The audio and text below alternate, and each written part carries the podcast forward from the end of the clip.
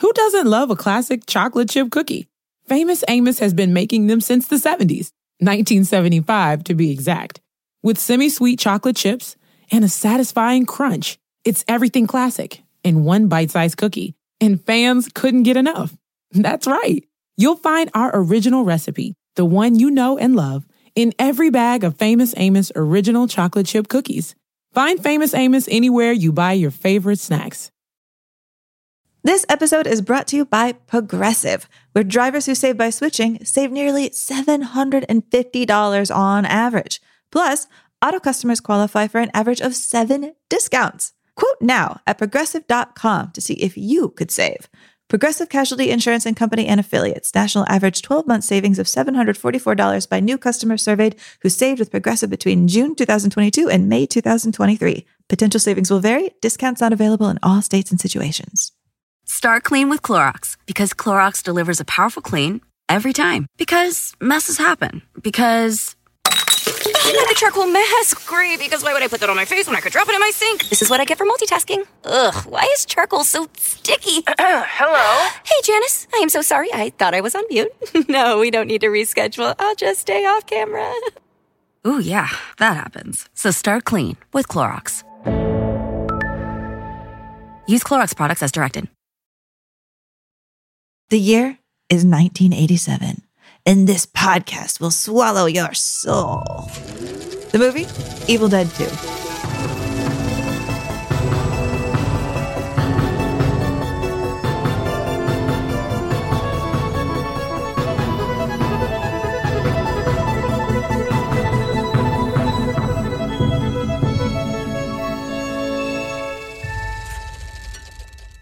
Everyone, and welcome to Unspooled, where we unspool the greatest films of all time to see if they're classics. or just remembered that way. I'm Amy Nicholson. I am a film critic for the New York Times.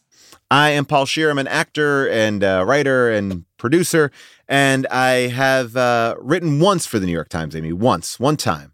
What did you write? I wrote a piece about how I got into a bar fight. Oh my.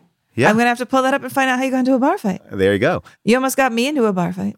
I did because you lost our bet and had to wear a Clippers jersey to the Battle of Los Angeles, the last game of the season between the Clippers and the Lakers. Uh, you wore a Scheer jersey, which I have a couple of Clippers jerseys with my name on them. Uh, so I think that was probably the better one to pick. Uh, I wish I had a Russell Westbrook one for you. Um, and uh, the Clippers won that game, but I appreciate you wearing it out. I didn't even think you. I didn't even think part of the bet meant that you had to wear it to a place to watch the game, but you you went above and beyond. And Oh, you yeah. can see pictures of Amy on our social media. Uh, if it wasn't wearing, in public, it didn't happen. And when I walked in, I walked up, I ordered myself a drink, and immediately the bartender went, Clippers jersey. Oh And wow, I, wow! And I had to say, I lost a bet. And in fact, I wrote the words lost and a bet on my knuckles because I just had to keep explaining it to people because my friends were very confused. well, you know, before we start today's episode uh, about Evil Dead 2, I want to just talk about something that came up this week, which is they found the original voice take of the Wilhelm scream. We talked about the Wilhelm scream here on the show a handful of times. It's this very famous scream that I think you've heard in every Steven Spielberg movie uh, or uh, something like that. Like it is a very particular scream that has just been in cinema history for such a long time. And this week, somebody unearthed the director directing the actor to do the Wilhelm scream. And I thought it would be fun just to play just a little bit of that. A man getting bit by an alligator and he screams. Stood out towards me. Okay, right. The first one you did up here was much better. Oh! No, no, not, not an owl. A real scream of pain. Oh! if the Wilhelm scream didn't exist, if you'd never heard it, if I said, Paul, you're a man who just got bitten, what would you sound like? Ow! Is that okay? uh, Did you hear that story? There was like a story in the New York Times, uh, like last week about a man bitten by a snake on a plane. Or no, it was like a pilot was flying a tiny, like puddle jumper somewhere in Africa, and he looked down on his lap. He felt like there was something cold, like he thought maybe he'd spilled his water on his lap, and there was like a giant cobra. I think it was Oh. six or seven feet, maybe nine feet long. Here it is. Oh, I just pulled up the article. A Yeah. cobra appeared in mid flight. Uh, the pilot's quick thinking saved lives.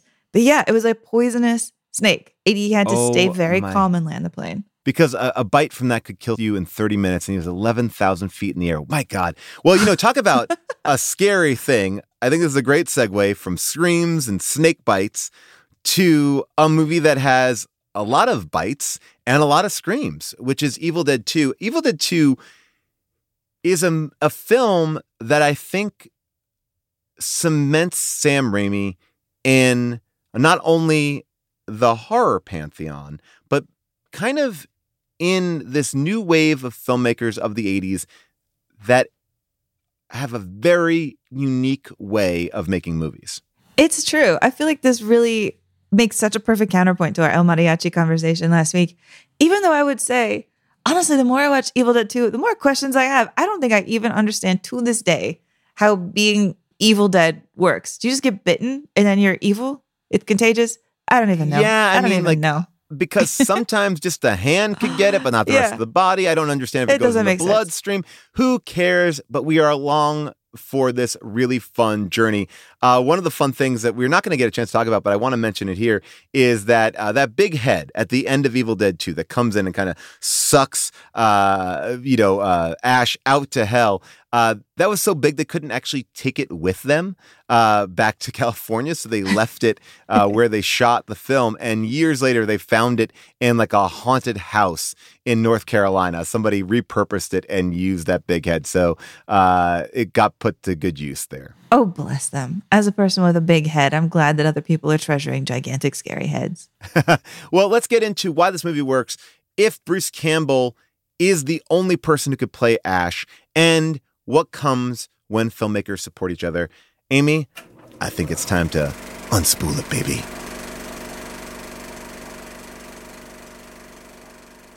The year is 1987, and Sam Raimi and Bruce Campbell are worried that their film careers might be over if this third feature is a flop. The old childhood friends started shooting Super 8 movies together in high school.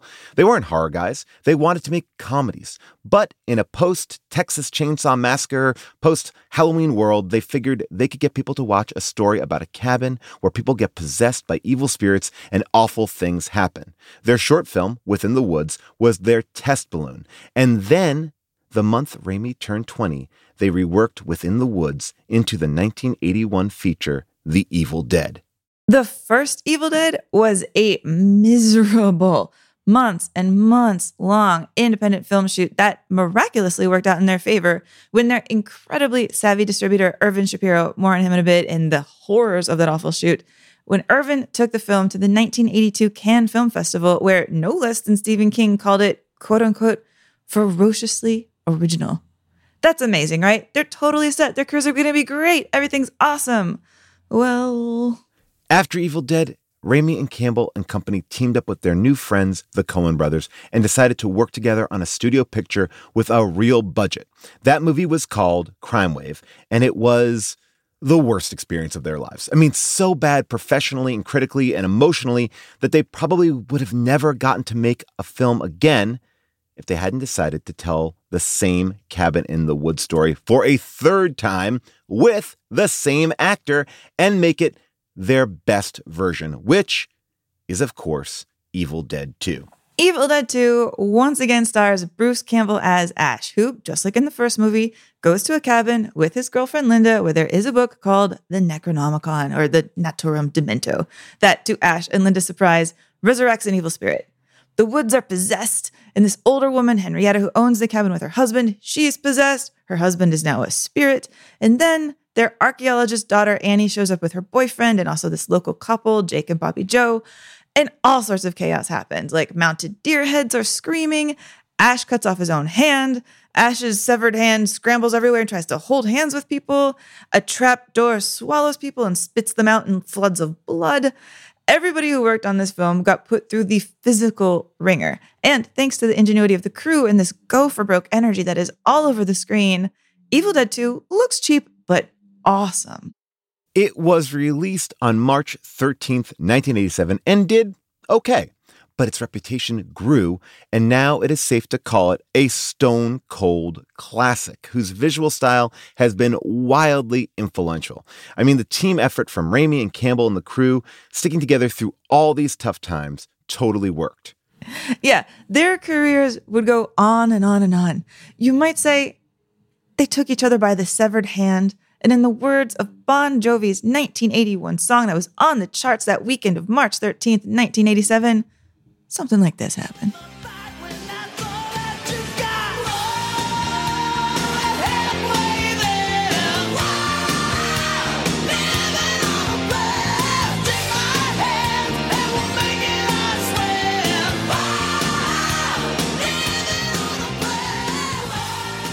Ah, classic song, classic movie.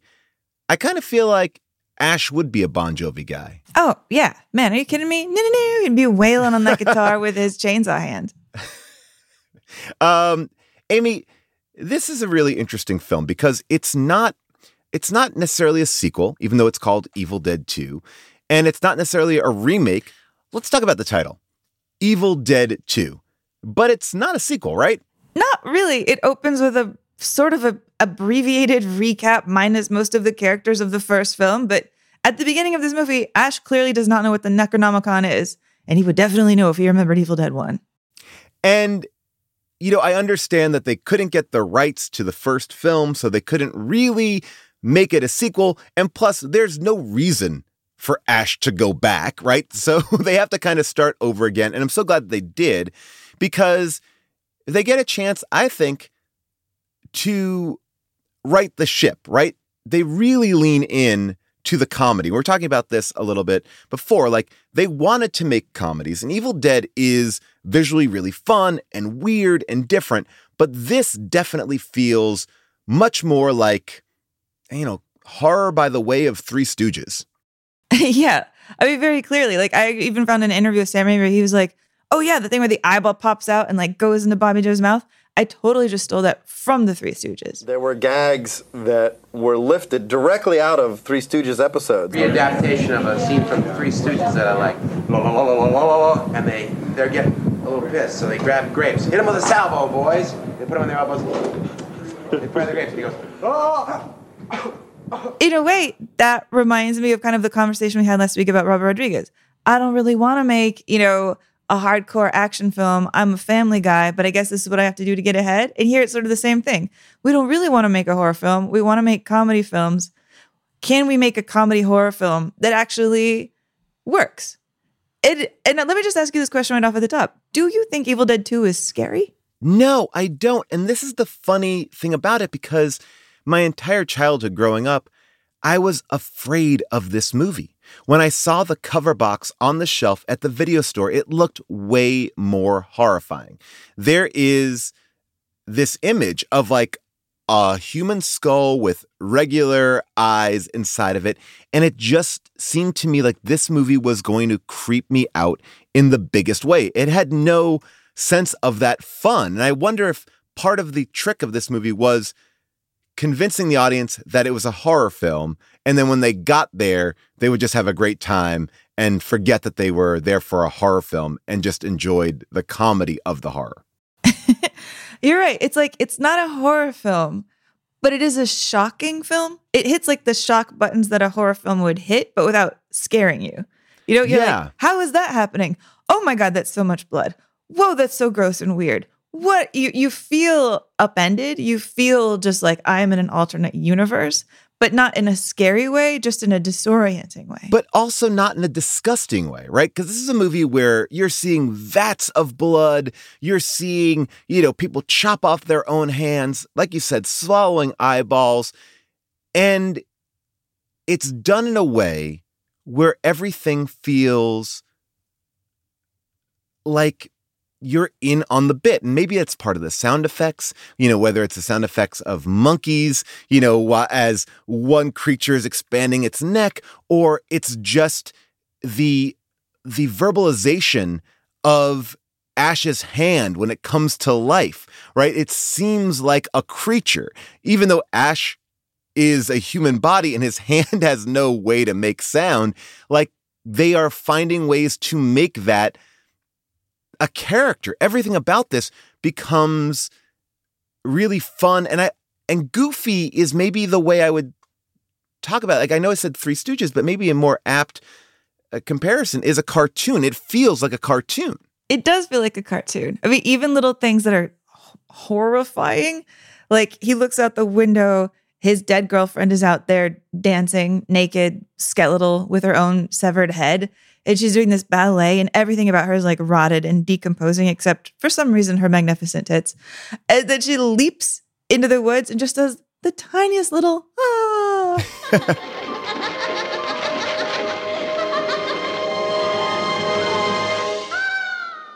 But you know the word that I would throw out to describe this movie? No matter how many times I've watched it, it still feels dangerous. Do you know what I mean? Yes. It it feels dangerous. It feels like a film where anything could happen because anything is happening on the screen. That here's a movie gonna call itself Evil Dead 2 for no apparent reason if you've watched the movie and wouldn't even know what the title is. You're like, why is this a sequel? Evil Dead 2. We're just to do it. We can call ourselves Evil Dead 2. It's what we're to do. And that kind of like, we're to do what we want thing. That this is a film that starts off so traditional couple driving into the cabin in the house in the woods and ends with somebody flashing back in time to kill a demonoid and being anointed a leader. Like a movie that can take you on that arc is a movie that can do anything it wants to.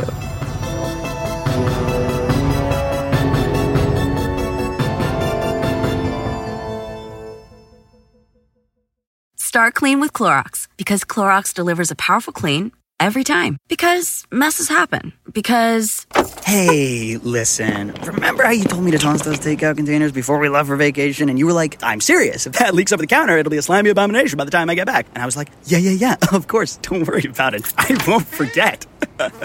well, Ooh, yeah, that happens. So start clean with Clorox. Use Clorox products as directed. Rinse after use if in contact with food surface. Life is a highway, and on it there will be many chicken sandwiches. But there's only one McCrispy. So go ahead and hit the turn signal if you know about this juicy gem of a detour.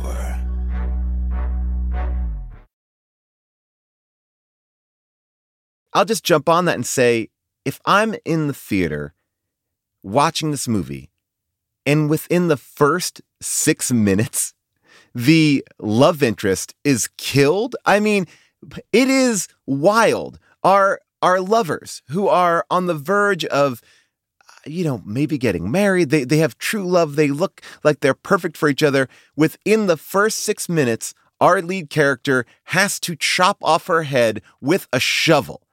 And at that moment, like this whole idea of what are we in store for goes right out the window because it's a two person movie, Cabin in the Woods.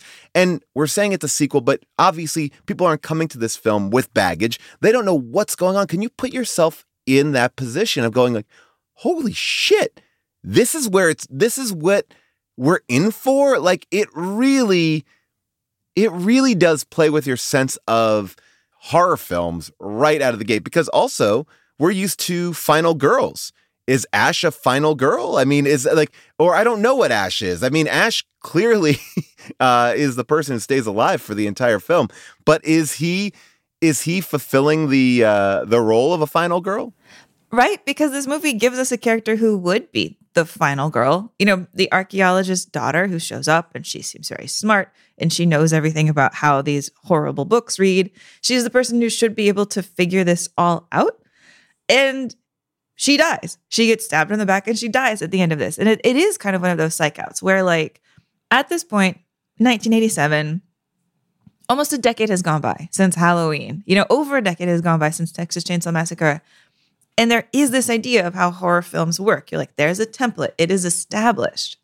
And this is one of those movies that just breaks it open, where, like, I think at this point in 1987, when you go to see a horror film, you're going to feel you're going to the theater in order to feel a little bit above it all, to be like, haha, I'm going to watch some dumb people get stabbed, you know? Right. And then this movie is just changing things on you right and left. And the little beats that you're sort of like expecting to sneer at, condescend. You know, at the beginning of these movies, you're supposed to really establish that like the guy and the girl are deeply in love. And how do they do it? In kind of a way where you're like, is this bad acting or is it fucking with me? And you can't really tell. When Bruce Campbell in minute two of this movie is playing piano for his girlfriend, it seems so artificial. You don't really believe his hands are doing it. He looks insane. Is it is it sincere or am, are we the target? Who's getting laughed at here?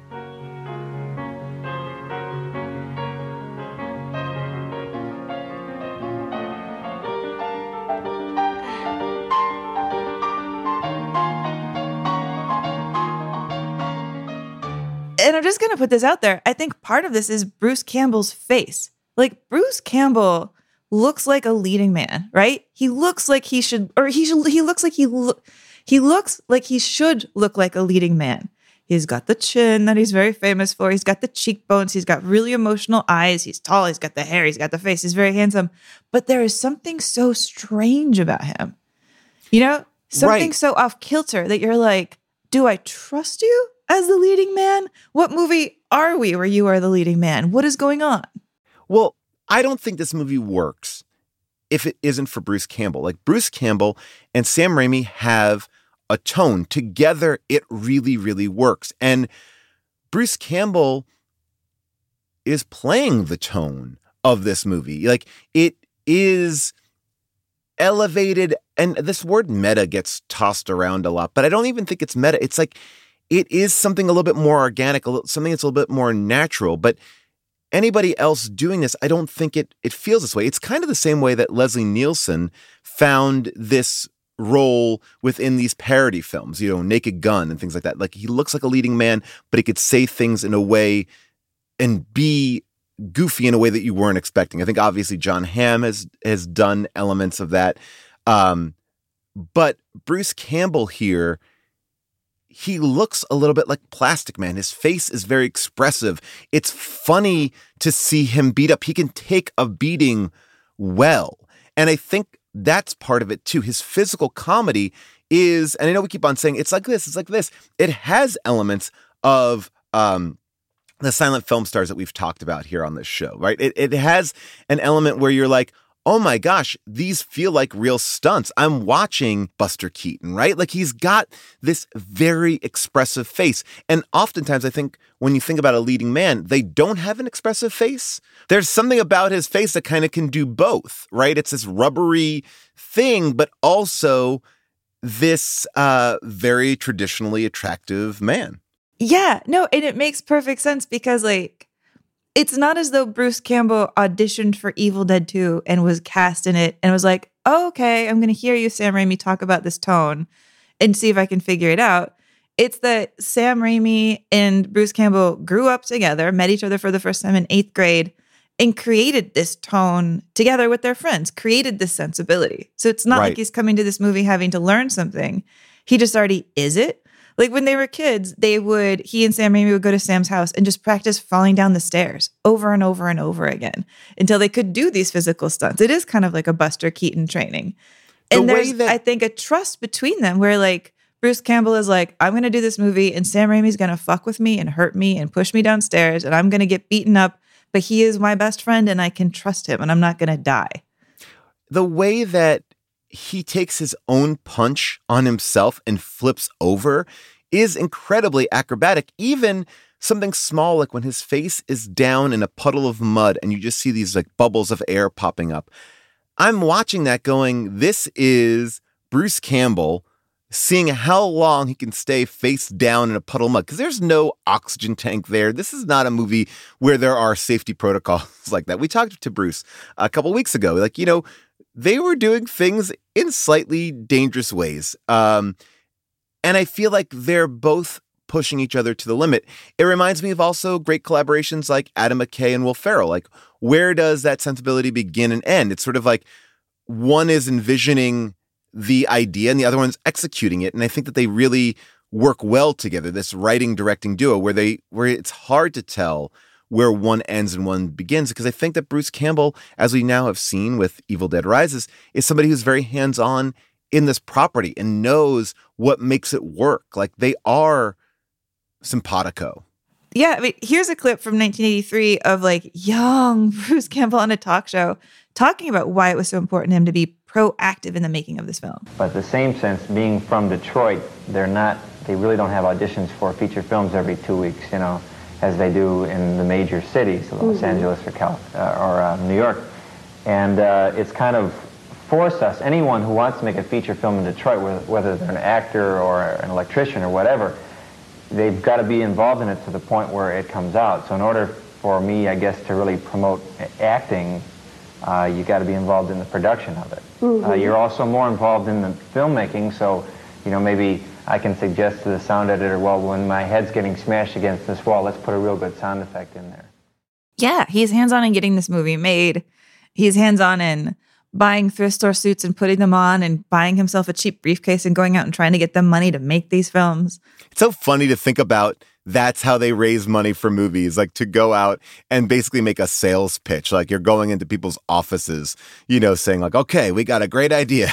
Cabin in the woods.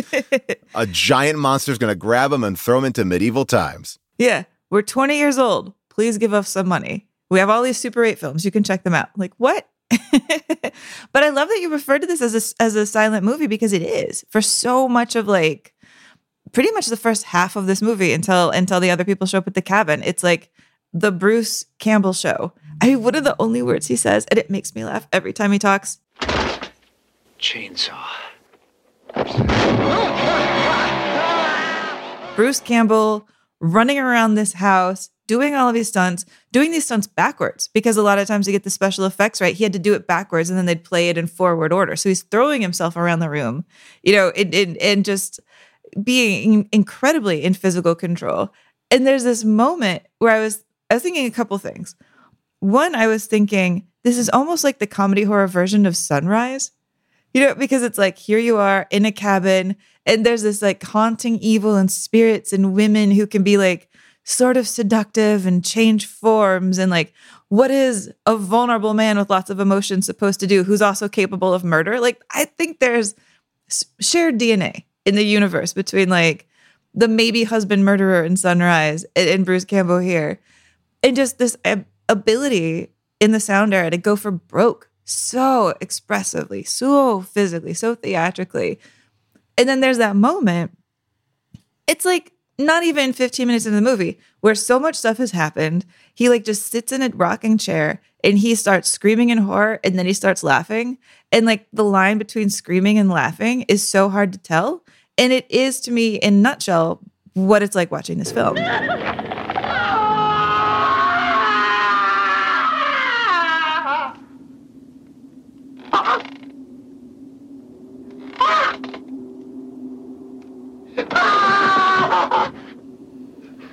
those are the tones. Like you push somebody to hysteria, and who even knows what you're feeling? Yeah, well, you're on like the roller coaster. You're just going up and down, and I, and I feel like there are these interesting changes that Raimi makes to make it feel more fun, like that. Like you know, just to briefly touch on it, like the first film, Evil Dead. There's one scene in that film I think it's worth talking about in the sense of why it's not in this film, if this is a remake, which is where like a tree sexually assaults one of the Uh-huh. women in Evil Dead, right? And, I, and that's a scene that gets a lot of backlash in the first film. And I think they're trying to push the limits and stuff like that. But I think in rewatching that a couple months ago, it's not fun.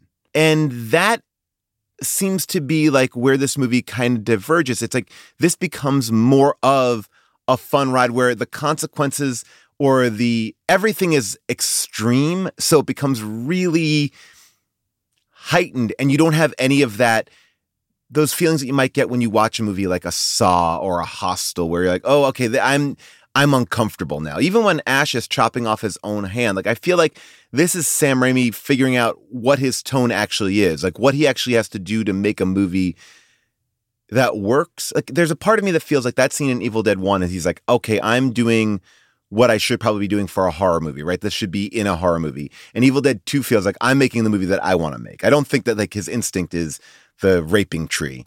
No, you're right. Like the raping tree, which always kicks me out of the movie when I watch it. Yeah. It that feels like what you do when you're 20 years old and you're trying to put on like the costume of provocateur. Right. You know? Yeah. It doesn't feel earned. It doesn't feel like it fits. And I feel like even by the time he made Evil Dead 2, yeah, he knew enough he didn't want to do that. That wasn't who he was. And then you start to get who he actually is. And that starts to separate this movie from all the other horror movies at this time. This is not a traditional Jason, Freddy. This is uniquely like an auteur driven horror. Like, and I think this is something obviously we talked about this in the beginning. Like, okay, horror's hot. So we make a horror movie that has some comedy in it. Like, this is now become what a lot of people have used as their entry point into Hollywood system. If I can make a great horror movie, they can bring me here. So I feel like this is something that separates itself from the norm, but also I wouldn't even say it it plays into the norm just by its conceit, but that's it. I mean, once like the conceit of Cabin in the Woods, you know, that's about all that it really embraces into the conceit of like a traditional horror movie. Like the rest is just bonkers. I mean, it's absolutely bonkers. And, you know, from, you know, putting his girlfriend's head in a vice. And again, talking about that here, like we just talked about the raping tree. We also have a scene here where he's chainsawing his girlfriend's head, which is in a vice. Now, that scene's not upsetting to me. Like, that's not because it's done in such a style that doesn't feel uh, misogynistic. It doesn't feel like, wrong. It's like, no, fuck yeah, you gotta kill, you gotta chop her head like that. Like it just, the power of those characters or this demon is so strong that like you buy into everything. I feel like that's, that tone makes this film a lot more fun. And I feel like that, like, that's a big swing. It's a big swing that Sam Raimi was lucky to have somebody start to see. And that person, we didn't talk about this in the beginning, I think that he really owes his career to is, uh, is Stephen King. Because did you know about this whole thing where Stephen King basically wrote an article about how good the first Evil Dead was? And that actually got the Evil Dead made, or not made, but got it released in a way where people were like, oh, well, Stephen King says it's good. And Stephen King wrote this article in, um, like uh was it like Twilight Zone magazine or something like that it, like uh you know but he said it was the most uh, ferociously original horror film of 1982 and that quote just helped it get a little bit more attention. And I do feel like that endorsement, that idea of seeing something in this director, like something that was different, not just, it wasn't just like, oh, it's horror and it's gross. It was a style and a tone really helped this movie. And I think about that a lot. Like, thank God you have somebody out there like Stephen King who who gave it some lift. I mean, this is the question we talked about last week. How do you know within five minutes whether a movie is better than the pack, right? Right. And, you know, we talked about that with El Mariachi, and here it feels exactly the same. How do you know in five minutes that this movie and Evil Dead 1 are better than the pack? Like, what is that subconscious magic, that subconscious mojo? And the first thing I can think of here is wherever the camera is, it feels like exactly the weirdest, best place. You know, there's not a single placement where it just feels phoned in.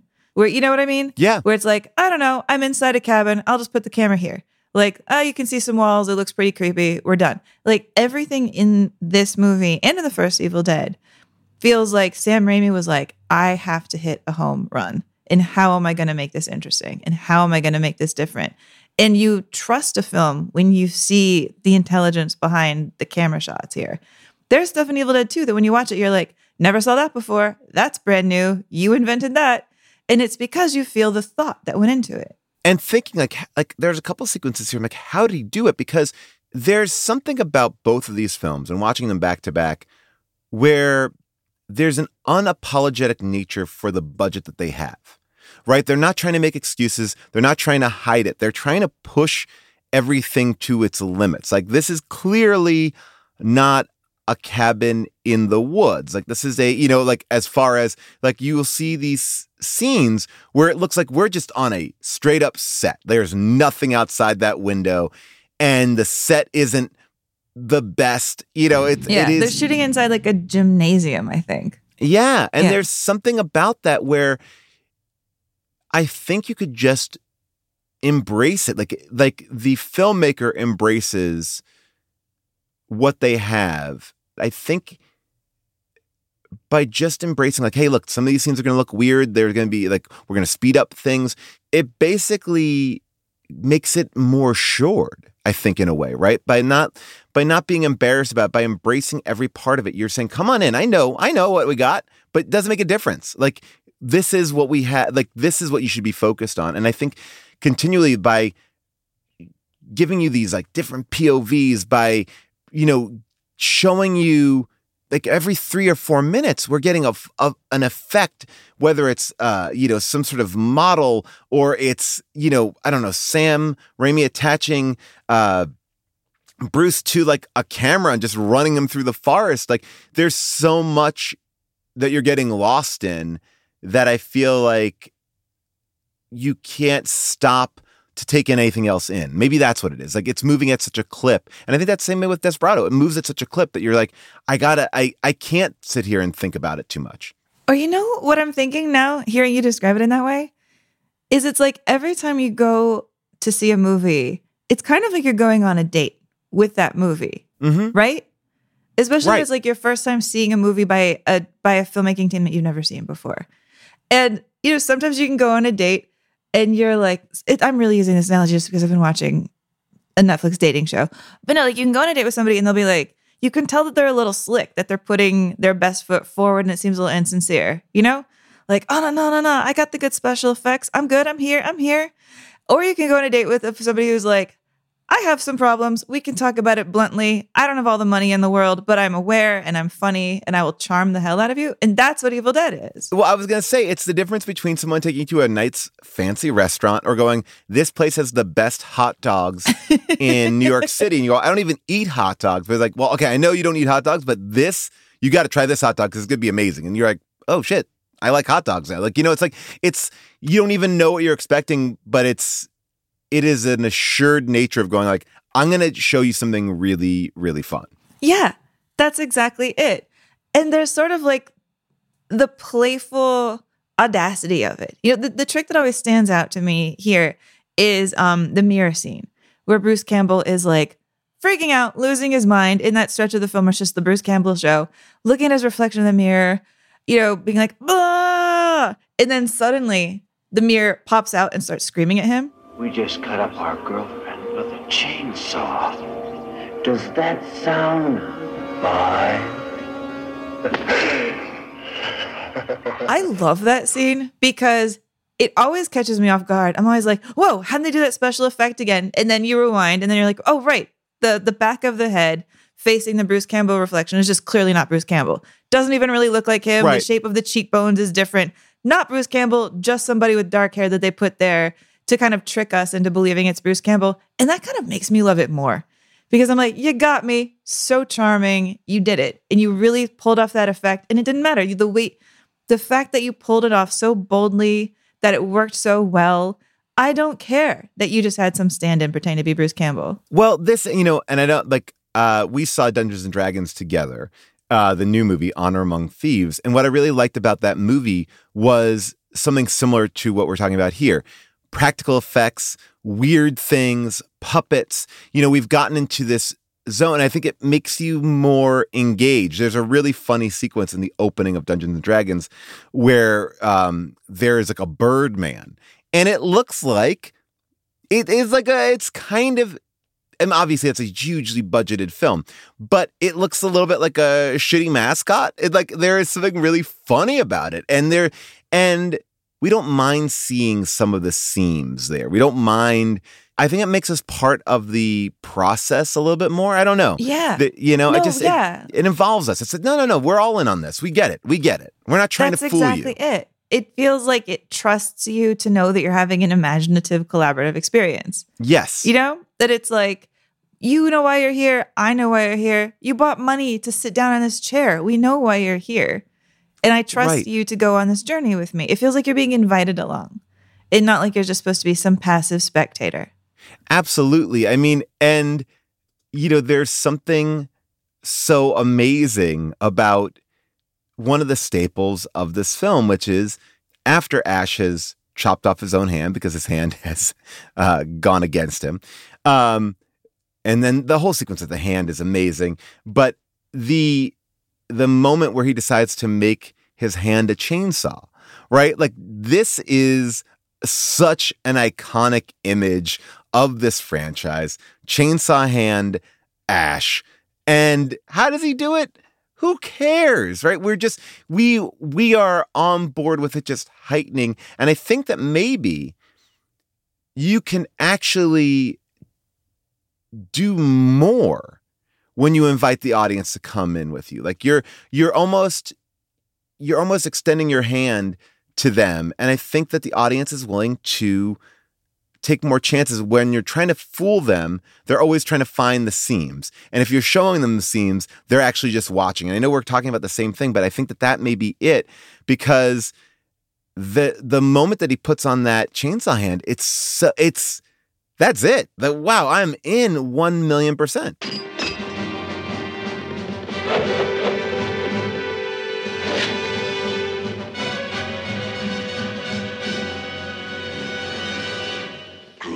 And by the way, that groovy is that written or is that Bruce? Because it's like talking to Bruce Campbell, like I feel like Bruce Campbell, I mean, it's hard when you have an iconic character like Ash. Where does Ash begin? Where does Bruce Campbell end? I think talking to Bruce, I see elements of Ash, but I like, is that him? It feels like it's him. That feels like these things of let's get some champagne, baby. Like that energy. That that's who he is. I've seen him in Burn Notice. I've seen him in different things. Like he's got a he's got a little bit of that that like swagger. Hey, what do you say we have some champagne, huh, baby? Huh? Sure. After all, I'm a man and you're a woman. Uh. At least last time I checked. Yeah, like where when you are an actor playing a character who was written for you, and you are also creating it with that director, and when it feels like a completely full on collaborative experience, yeah, where is the line? I mean, they were so bonded that when the production company was like, okay, you're editing this in LA, but we only have money for two of the three of you to be in LA, implying that like Bruce Campbell was going to be the third person not there. Uh, Bruce was like, "It's we're a three, we are a three team group. You know, if Sam is there, and I think it, I can't remember if it was either Scott Spiegel or the editor, but he's like, if if they are there, I have to be there. Like, what actor is in, insisting on coming to their own edit for the whole thing? And being like, it would be anathema for me to not be there for the entire edit. I mean, in I this way, love he kind of is a lot like um like uh, Carlos Gallardo, who was the star of of El Mariachi. Like, I'm not just the actor; I am, in a way, the producer. I am the person making this. Like, and you are just you're invested. You're so invested. Like, it seems rare to me to have a part where an actor is this absolutely invested from the absolute beginning.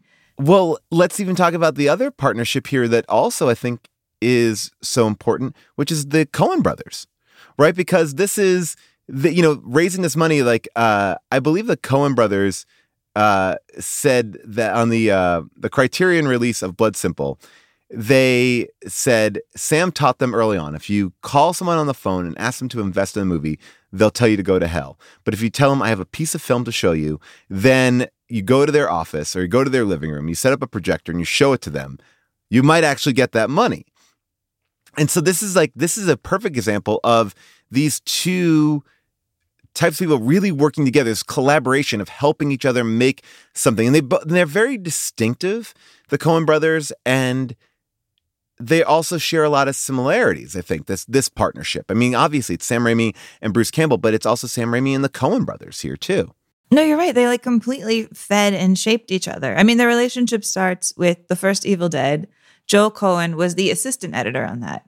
And they just really hit it off. He loved the idea that they had made this film, you know, by just by going to investors, going to Michigan dentists and saying, like, hey, the great thing about having Michigan dentists fund your first film is that they aren't trying to look at dailies. Like you have complete creative freedom if you have Michigan dentists and not studio people trying to give you notes to justify their jobs.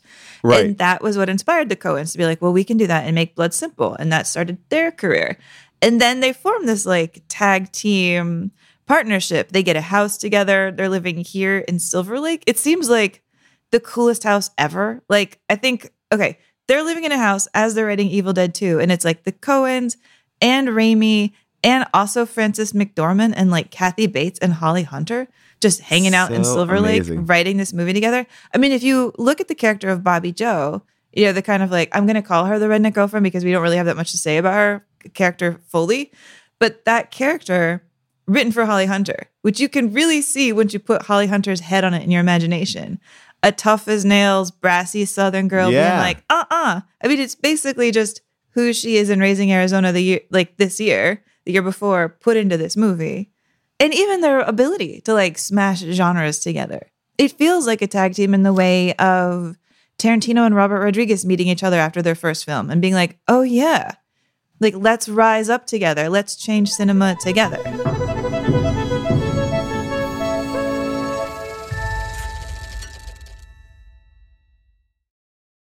Start clean with Clorox because Clorox delivers a powerful clean every time. Because messes happen. Because. I got the charcoal mask. Great, because why would I put that on my face when I could drop it in my sink? This is what I get for multitasking. Ugh, why is charcoal so sticky? Hello? Hey, Janice. I am so sorry. I thought I was on mute. no, we don't need to reschedule. I'll just stay off camera. Ooh, yeah, that happens. So start clean with Clorox. Use Clorox products as directed. Life is a highway, and on it there will be many chicken sandwiches. But there's only one McCrispy. So go ahead and hit the turn signal if you know about this juicy gem of a detour. It's interesting because I also feel like it took them a while to figure out exactly what they wanted to make, right? Because we talked about Crime Wave, which is a big mess, right? You know, it's it's Right, which the Coens wrote. And I think that's Right. why the Coens don't even, the Coens are like, we will now forevermore direct what we write. and this is like this break not a breakup but it's sort of like a defining of what each is good at and i think there's really something interesting where you see the similarities really clearly which is i love a simple plan and and if you love a simple plan that's sam raimi and then you also have fargo and they're both very like there's similarities about this idea and you know it's this um, midwest snowy crime story money like for the most part, they kind of stay on their own sides of the field, you know, whether it's Darkman or Blood Simple. Like they, uh, but there's like that one film that feels like either one could direct it. And I think when I was a kid, I always thought A Simple Plan was a Coen Brothers movie because it actually felt so similar to them. Oh, I love that. I wonder how exactly they inspired each other from just like top to bottom. I wonder how much they were like trading scripts, talking about ideas. I mean, they both use that like Raising Arizona, Evil Dead 2, like zoom, zoom, zoom, zoom, zoom. Like Yeah. in, in Raising Arizona, they like zoom, zoom, zoom up this up the outside window and into the room of the kids. They're both, you know, creating this new look of fin- of film together. But maybe the part of it too, why it didn't work, and going back to what you're saying about, you know, why is Crime Wave not a great mix, is because the styles are so distinctive. I think a Coen Brothers script in anyone else's hands is not a Coen Brothers movie, right? Because I don't think that their script is I think a template for their style, right? And, and the same thing for Sam Raimi. And I feel like maybe this is an interesting argument for, you know, I love this show on Starz uh, called the the Chair, and it was about uh, give the, they gave two different directors uh, the same script, and one made like a mumblecore movie, and one made like an American Pie style uh, film, and it was based on the same script. And I do think better to learn with your friends than to learn in a different way. And I think that you know Quentin Tarantino was very aware of that early on, where he only let Tony Scott make True Romance. Like he's like, okay, you can make that one. I'm going to make this one. Like he held back certain things because he knew he wanted to make it differently. And you know, I think his big regret is Natural Born Killers became an Oliver Stone movie, not a Quentin Tarantino movie. And if whereas True Romance feels like a Quentin Tarantino movie directed by Tony Scott, Natural Born Killers just feels like a Oliver Stone film. It does. Yeah, it really does. And I mean, kind of the word I feel like you're circling around is independence, right? Like, do Mhm. I have the independence to have my own voice? Because I think that's also a lot of what went wrong with Crime Wave is that being like a studio movie, feeling like they got nothing but notes, feeling like nobody trusted them to have the creative freedom to do what he felt like he could do. You know, just all interference. Like they had 15 times the money and none of the freedom. And I, Right. and I mean, it's interesting because now I think of Raimi as like a big studio director. And I don't know what inside of him made it able to switch. Maybe it's just becoming more successful and having studios trust you more. But that feels like such a dividing line. Like who gets to have who gets to have creative freedom in Hollywood? I think even if you're a big director, it's a short list. this is my argument that watching Doctor Strange, uh, the second Doctor Strange film that he directed, Sam Raimi, it felt like a Sam Raimi movie. Like there are elements. Is it the best Sam Raimi movie? I, I enjoyed the hell out of it. Like I know that's a very controversial opinion, uh, but I feel like he's going to deliver something that is going to be unique and fun and weird and also that will be people pleasing. And you know, on varying levels. Like Darkman, you know, all right, it- that was a bigger movie, but I think it's sort of like it's weird enough to capture people and have people talk about it. Like this movie too. It's like you have to go see Evil Dead 2 because I saw X, Y, and Z. Like I still remember out of every Marvel movie I've seen, and I'm a big Marvel fan, you know that, but like I still remember that opening sequence in Doctor Strange where he's fighting a giant eyeball in the middle of New York City. That's so visually more interesting than a lot of stuff in Marvel films. Like it just is incredibly Sam Raimi. Like, and I think that that's,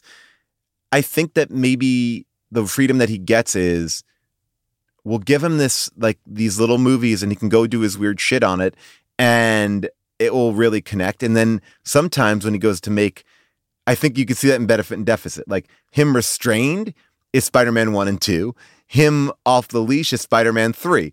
And I don't think the Spider Man, like Spider Man 3 is like a, a weird mess and too I many things. kind of like Spider-Man 3. Oh wow. Okay. Good for you. Uh, but again, but I, I think that like nine times out of ten, he's gonna make something that's engaging on some level. That's true. Although I would, I didn't feel the Sam Raimi in the new Doctor Strange until that last act when all the dead people come back to life. Uh-huh. Then I was like, okay, I feel the creepy sense of horror. There were just parts, especially the middle stretch, where I was like, eh, this is nothing. This is just big people yelling at each other in front of giant CG backdrops.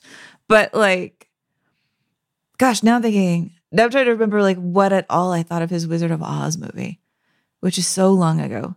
I don't know why the his Wizard of Oz movie that he was like James Franco that just has gotten written over in my head as like the movie that had a tie-in nail polish, and I liked a lot of their nail polishes.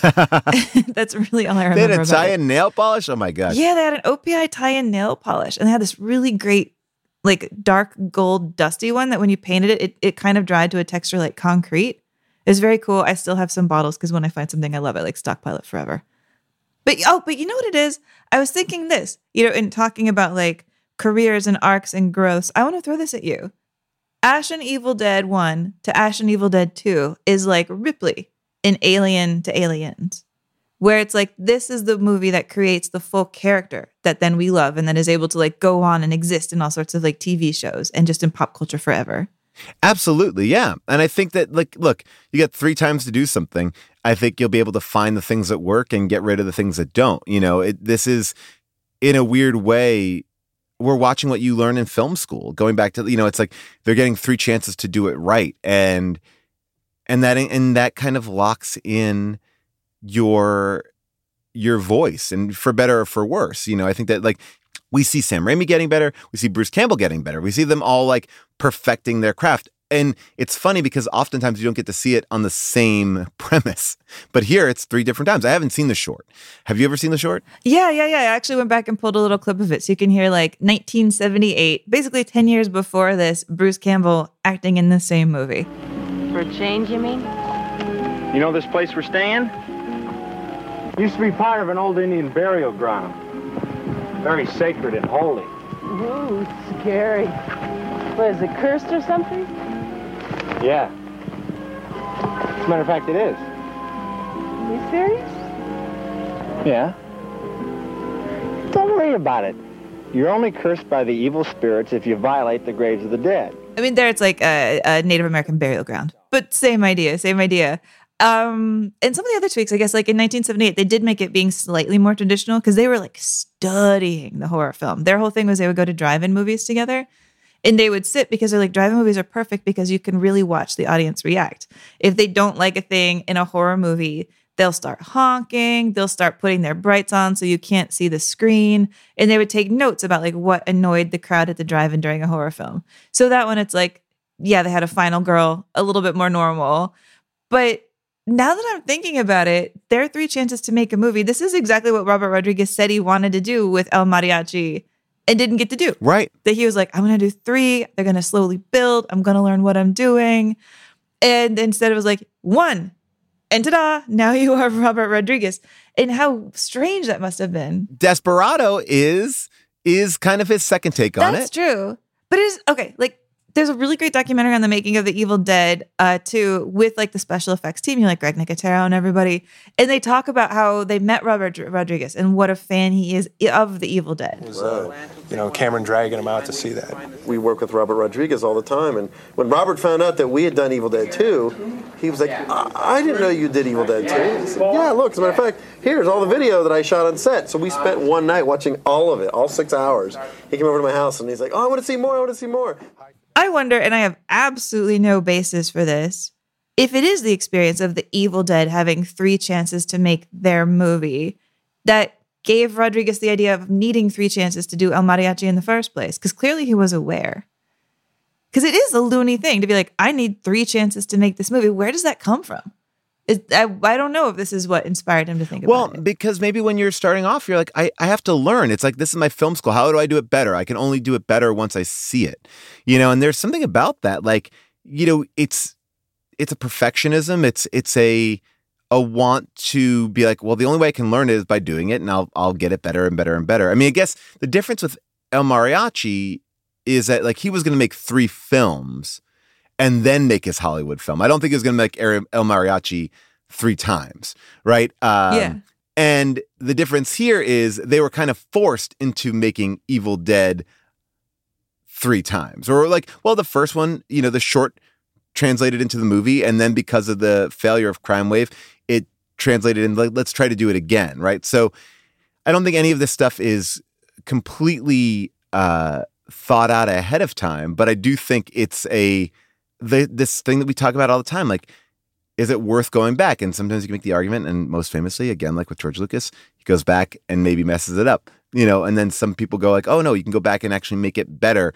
You know, can you redo it? Can and and I think what these things do is it keeps on plussing them up. I think Desperado is a plus up from, you know, from El Mariachi. They're not just retre- like they're they're not just retreading, they're not just like polishing, they are truly reimagining like okay, now I have more tools. Now I could do more. Now I could get rid of this. I can get, you know, they they really are it's not just editing and I think that like sometimes with George Lucas, it felt like stickers on a notebook. You know, it felt like, okay, well, you're just putting more stickers on it. Like you're not like just throwing out the notebook and starting with a new notebook. You know, I don't know. Like there's something, there's a difference in how they both tackled the redos. You know, even even Coppola, I think just some things seemed like a cash grab. This felt like they really wanted to do something different. That makes sense. I mean, I can imagine that they wouldn't have wanted to even make Evil Dead 2 if it weren't for the fact that they felt like they needed to make something. Right. If this was the only thing they thought they could get money for. I, I think part of the story is like they were kicking around the idea of doing Evil Dead 2. They mentioned it to like some crew members that they might have wanted to hire. One of them was working on a movie. Yeah, that's it. One of them was working on Maximum Overdrive with Stephen King and Dino Oh, yeah. De Laurentiis. Dino, who we like talked about a lot, you know, when we talked about Conan. He also did Blue Velvet. I mean, God, Dino, this is a guy who like goes all the way back doing like Fellini movies, Bergman movies. But uh the word got to that set through like a potential crew member that they were thinking about doing Evil Dead 2. And I think Stephen King was like, yes, give them money, Dino, now. This movie must exist. So it's like, once again, Stephen King kind of stepping in and being like, take care of these people. They have something special. And that is a nice through line. People stand, pe- the, the protector, the shepherder, the, the person who takes the time to go to the mat for somebody they think is talented. Well, and that's what Dino De Laurentiis did this thing where he created a fake production company, Rosebud, right? It wasn't a real institution, but he was forbidden to release an unrated movie. And so he created that just to release Evil Dead 2, you know, which is really, I mean, that's above and beyond. It's so funny that this movie had to be shown unrated. I mean, I know it has tons of blood, but it doesn't have more blood than like The Shining. And it's not of. really gory though. It's but it's like I think it's that weird thing where, you know, an independent movie is not going to get the pressure maybe from the MPAA to push it through because there's nothing in it that is really I mean, but I guess maybe it is the level of violence if you're looking at it with a non-satirical eye. If you are just looking at like a man chops girl's head off with shovel, uh, you know, cuts own hand. People laugh. Yeah, right. Yeah. you know, so I don't know. It's like you know, like you know, uh, it's a it's an interesting thing because I think sometimes independent movies do get treated, or at least at this time, a little bit more harsher through that system. Oh, for sure. And I mean, I feel like they're even aware of it, which is why it's it's strange that it still happened. Like Greg Nicotero would talk about how one of their rules for all of the blood was like, whenever we can, let's not have the blood be red. Let's have it be like a wild color because maybe Yeah, that'll like make it the easier to get our yeah. rating. Yeah. One thing we were always aware of, always, was red blood is bad. It, it, anytime any of our characters were killed, there was black blood, there was green blood, there was dark red blood, there was yellow blood. But at that time, the consensus was red blood would be bad for the ratings board. And the ratings board isn't going to want red blood. So let's come up with different colors. So even when Bruce chops his hand off and, and we don't see the actual chainsaw coming in and making contact, but we pan away and we sprayed a little blood up onto his face. But all of that stuff was done um, with the intention to make it a little cartoony. But even so, like one of the reviews I found was just like aghast that this movie existed. Uh, This is from the St. Louis Post Dispatch. It wrote, I have a deal with myself. I get to walk out of one movie a year and still write about it as long as I stay for at least half of the film and own up to my early departure. Evil Dead 2 is this year's bye bye movie. It's neither scary nor funny. It's as enjoyable as a kick in the lower abdomen. The audience of 15 or 20 in the theater thought this was pretty funny. I would never say that these are not nice people, since I am aware that my own taste in comedy is pretty weird and I am a nice person, but I am baffled by their laughter at Evil Dead 2. And then he goes on to call it like indescribably painfully boring. And he says Evil Dead 2 is a feature length movie about what would happen if the three stooges poked each other in the eye for real and drew blood for an hour and 25 minutes. That sounds fun. It kind of does sound fun, but it also sounds like he completely walked out and missed the ending. He missed everything. I mean, he missed this movie to me takes such a weird, weird turn. Yes. Halfway through, when they open up the Book of the Dead, and there is the illustration of Ash. The you know, they talk about the hero from the sky. What is that? 1300 AD, they called this man the uh, hero from the sky. He was prophesied to have destroyed the evil. Didn't do a very good job. and nobody acknowledges that it's Ash. That's what's so funny about it. It's like it seems so beyond them. There could be another man with like that face, that hair, that shirt, that chainsaw. That it's like the movie refuses to acknowledge it. There's no like that's weird. There's no stop to talk about the lore. How could that be? It's Well- so funny, and then he even just insults him. Clearly, he wasn't very good at his job. What?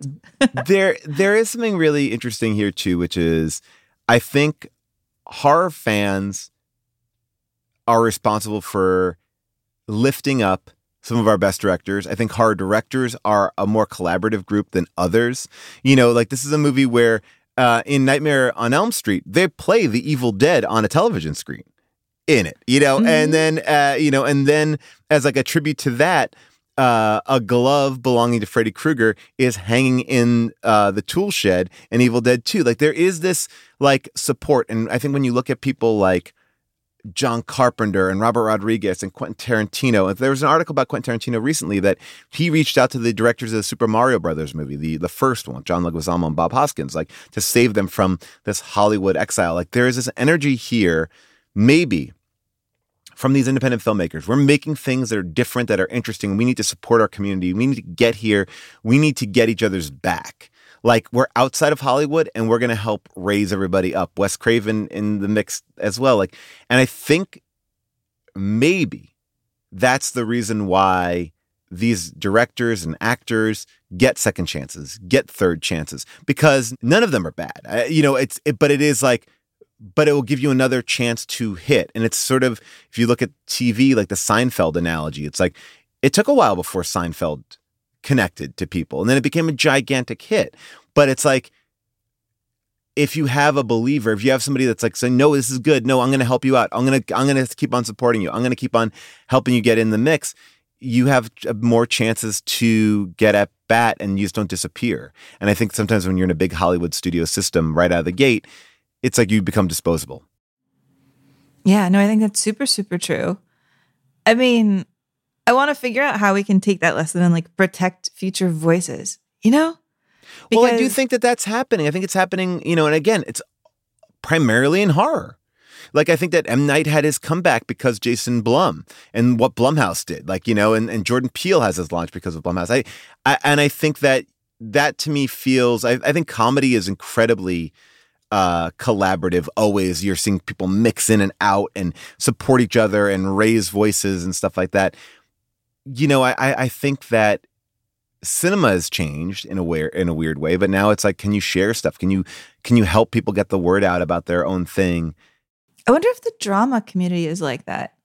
Because, like, yeah, you're right. Ah. The horror community continues to still really have each other's back. I feel like the I think the comedy community, comedy too. Yeah. But does drama, do like the do, do, do the prestige drama people, are they like, yo, yo, yo, you got to go see this prestige drama?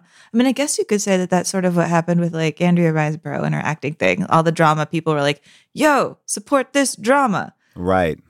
But I can't think of that many other examples. Well, it's interesting because I think that there is something about comedy and horror as being like outside of the box, right? It's like the weird the weird kids. It's the movies that aren't nominated for Academy Awards. It's the movies that are the more niche group. And it's it's the movies that people might walk out of and go like, I have a great sense of humor, but that movie wasn't funny. It's like that guy is saying like, I'm pretty weird with my sense of humor. Well, clearly you're not, because if you have a weird sense of humor, this is right up your alley. Like, you know, you may have a pedestrian sense of humor, or you yeah, who goes like- around being like, I have a pedestrian sense of humor. yeah, I mean, this is why I always, I mean, I was back in the day, I, I have a lot of like anyone who's like really shitty to like any sort of stand up. I'm always like, well, if they're packing a theater, it's working. Like people aren't laughing because it's not funny. Like you have to look around and be like, am I missing it? Like it may not be my cup of tea, but it's working. And and that's something that I think is hard for people to admit sometimes too. And this is what, you know, we've seen a lot of these reviews. I, I think that this Evil Dead is a movie, oddly, maybe more space worthy than El Mariachi. Like El Mariachi is an interesting story about how a movie is made. And it's a and it's a really inspiring tale about just what you could do on a small budget. This is a movie that I do think changes the game a little bit. Like there's something about this. If I'm looking at the career of Sam Raimi, I might go, this might be the most representative film for Sam Raimi. I don't know. Yeah, where he has just enough money to get to do things and all the freedom he could use. Yeah. Yeah. Oh, I like that idea. But and, and also to the kind of the point you're making, I'm I'm really in a headspace lately where I'm thinking about how valuable it is to try to understand why people like a thing you don't like. Right. I like I thought about that a lot with Dungeons and Dragons. Like, why do I find the game Dungeons and Dragons so miserable?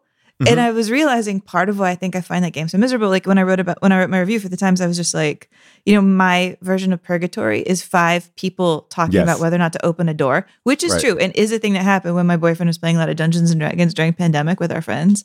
Just listening to people talk about opening a door, and I was like, upon reflection, maybe I'm just not that much of a team player. You know, like maybe I'm just Right. not that patient. Maybe it's me. Maybe I am the problem to not see the fun in talking about a door. So then I did have to play Dungeons and Dragons and it was pretty fun.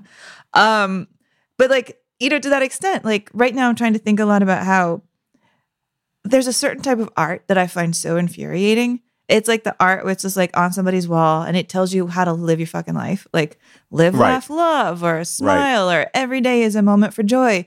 And I get so irrationally annoyed by those things. And when you're irrational, you're like, clearly something's triggering me about that. Like, why why do I hate a sign telling me how to live my life? Why am I so knee-jerk reactionary about that? Because I feel like that sign telling you how to live your life is actually, I get that same way. It's like, it, McDonald's. You know, it's like I don't know. It's eh, like it's like it's not real. It's not genuine. You know, it's like someone going, "Oh, I can monetize this thing." It's not like like hearing a good piece of advice. Like I'll listen to an interview and I'll write down something that I I hear. I'm like, "Oh, that's inspiring to me. That's interesting to me."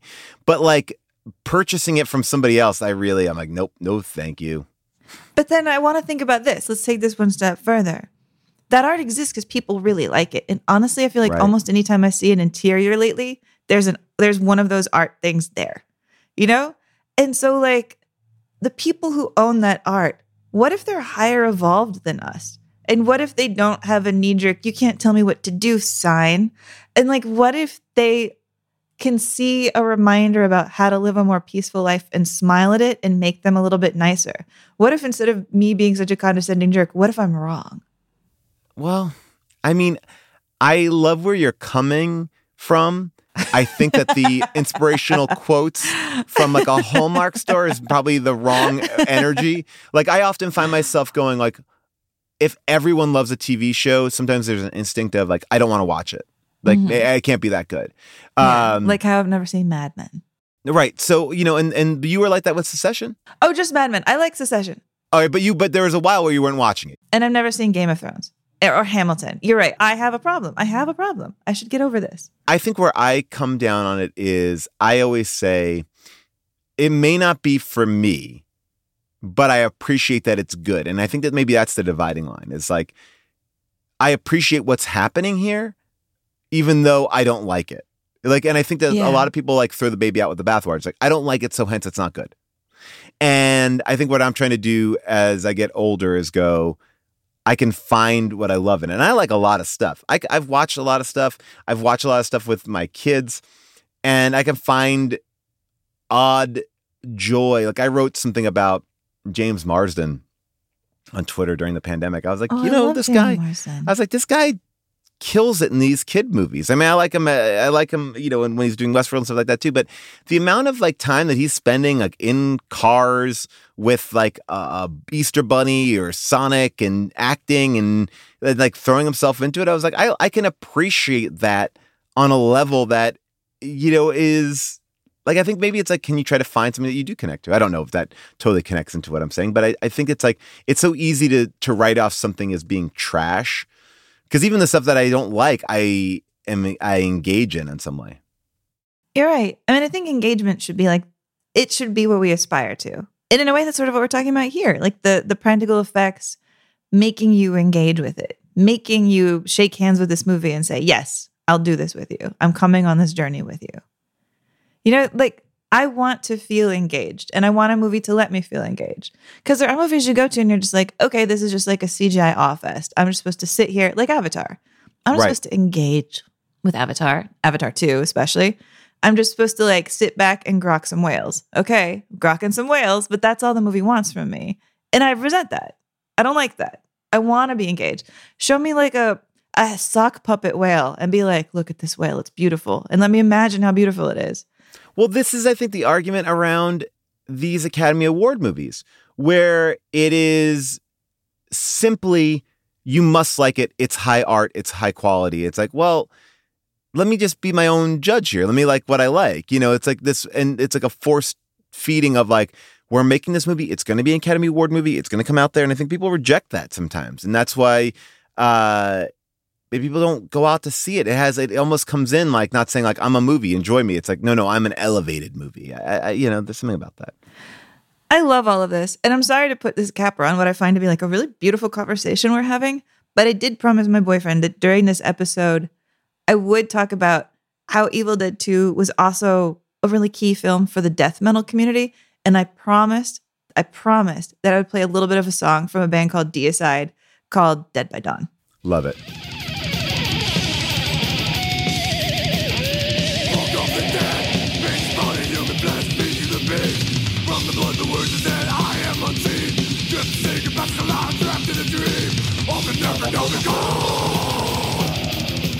Thank you for bearing with me. Adam, I love you. That is my testimony to how much I love you. I did agree to play that song. I love it, and I'll tell you. Uh, by the way, I was uh, front row at uh, Evil Dead, the Broadway musical, which uh, was amazing, uh, and it was, or maybe it was off Broadway, uh, but it was great. Uh, it was pretty awesome, insane, bloody, super fun, and one of the fun things about it was that it it kind of worked perfectly as a musical because it is so simple in a way uh, and they really just embraced all the blood and stuff like that. And i think that you know to embrace the role of ash and not be bruce campbell like he almost created a character larger than life that could be on stage and it, it felt totally natural I, that movie that was such a fun experience uh, a great one you get splattered in the audience there was a splatter zone it was great That makes me think about how their first short, The Within the Woods, they built support in the community by playing it uh, as like a teaser before the midnight showings of uh, Rocky Horror Picture Show. and that so good. does feel like a natural fit. We should do Rocky Horror. I That'd be that fun to so do. much. Yeah. I'd love to do that. I mean, yeah, I feel like we're on kind of like a weird tear of like comedy in horror because I had an idea of what I wanted to do for our next week's film, which is also a comedy horror that I think tilts a bit more into comedy than horror. I feel like we should do the 2014 What We Do in the Shadows, a movie that I remember seeing at Sundance and coming out quoting nonstop. I love this movie. Oh, it's so fantastic. And I think a lot of people have found this movie after maybe finding the TV series on FX now as well, which has been a huge hit for them. Um, and I would like to go back and watch this because it is really another example of an incredibly unique point of view, breaking a mold, uh, but also entering into something that maybe be a little bit more accessible by coming at it from a horror perspective at first. That's true. And it is also an example of outsider creators. Because I think up until this point, I had known them for like Eagle versus Shark, a movie that I really hated, but I hated it in such a way that maybe I should rewatch it. You're coming in and now, you know, in the Taika case, feeling like they own everything in Hollywood. Well, because they made something that was so beloved. And, you know, Jermaine Clement, obviously, uh, you know, with uh, Flight of the Conchords, you know, has made something also that people really embraced. I, I just think that this is a really, that this will be really interesting to see because we went from the, you know, so we went from the 90s back to the 80s, and now we're going to the 2010s, and we're seeing how this kind of authorship, this unique voice in these weird little independent movies can be a catalyst that breaks open Hollywood in a different way. So I'm excited to do this. I think this is great. I'm always entranced when we stumble into a theme. I know it's been really fun. Like I feel like it's very improv. We're just kind of like letting us uh, let each movie figure it out. Yeah, I love it. All right, so Amy, uh, what we do in shadows? Take a listen to the trailer. When you get three vampires in a flat, obviously there's going to be a lot of tension. Viago was an 18th century dandy. Look, a ghost cop. Vladislav is a bit of a pervert. This is my torture chamber. Deacon's like the young bad boy of the group. I'm supposed to pay rent, but I don't. The trouble with being a vampire is you have to be invited in. Come in to the bar, please. Four dollars is water. Will you invite us in? We need some fresh And you can find that wherever you get your uh, streaming films. One big but. We're going to hold off one week before we play that episode because next week, I really want to welcome the smartest girl in Hollywood onto the show, uh, Karina Longworth. Her new season of You Must Remember This has just started. It's called Erotic 90s. I'm already absolutely hooked. Uh, she, you know, makes the kind of statement early on, episode one. This is the decade that shaped her ideas about sexuality. And when she said that, I was like, oh God, me too, for better and worst, for Pretty Woman and Poison Ivy and everything in between. Uh, so I'm really excited to have her on the show next week. We're going to do a special top three talking about three erotic films that just trace our relationship with things that make us uncomfortable on screen and the battle of the sexes. So that's next week. And then we'll have the vampire battle of vampires and werewolves with what we do in the shadows. Well, Amy, until next week, but a big thank you to our producer, Josh Richmond, our associate producer, Jessica Cisneros, our engineer, Casey Holford, our EPs, Cody Fisher and Colin Anderson, our MVP, Molly Reynolds, our theme song by Michael Cassidy, our fan art by Kim Troxall. Please subscribe to us on Apple Podcasts, rate, review, and follow us on Apple and also on Amazon. Follow us on Twitter and Instagram, and you can talk about all these movies on the Paul Scheer Discord. Just go to discord.gg slash Paul Scheer. Unspooled t-shirts are available at teepublic.com slash unspooled, but you can also get your very own deck of unspooled playing cards, which are absolutely gorgeous, all designed by Kim Troxell at podswag.com. Just find the Unspooled show and you'll see it right there. You can hear past episodes of the show and bonuses like Screen Test on Stitcher Premium. And for the official API, that's the Paul and Amy Institute list of our favorite films that we've ever done from the show, you can head on over to unspooledpod.com.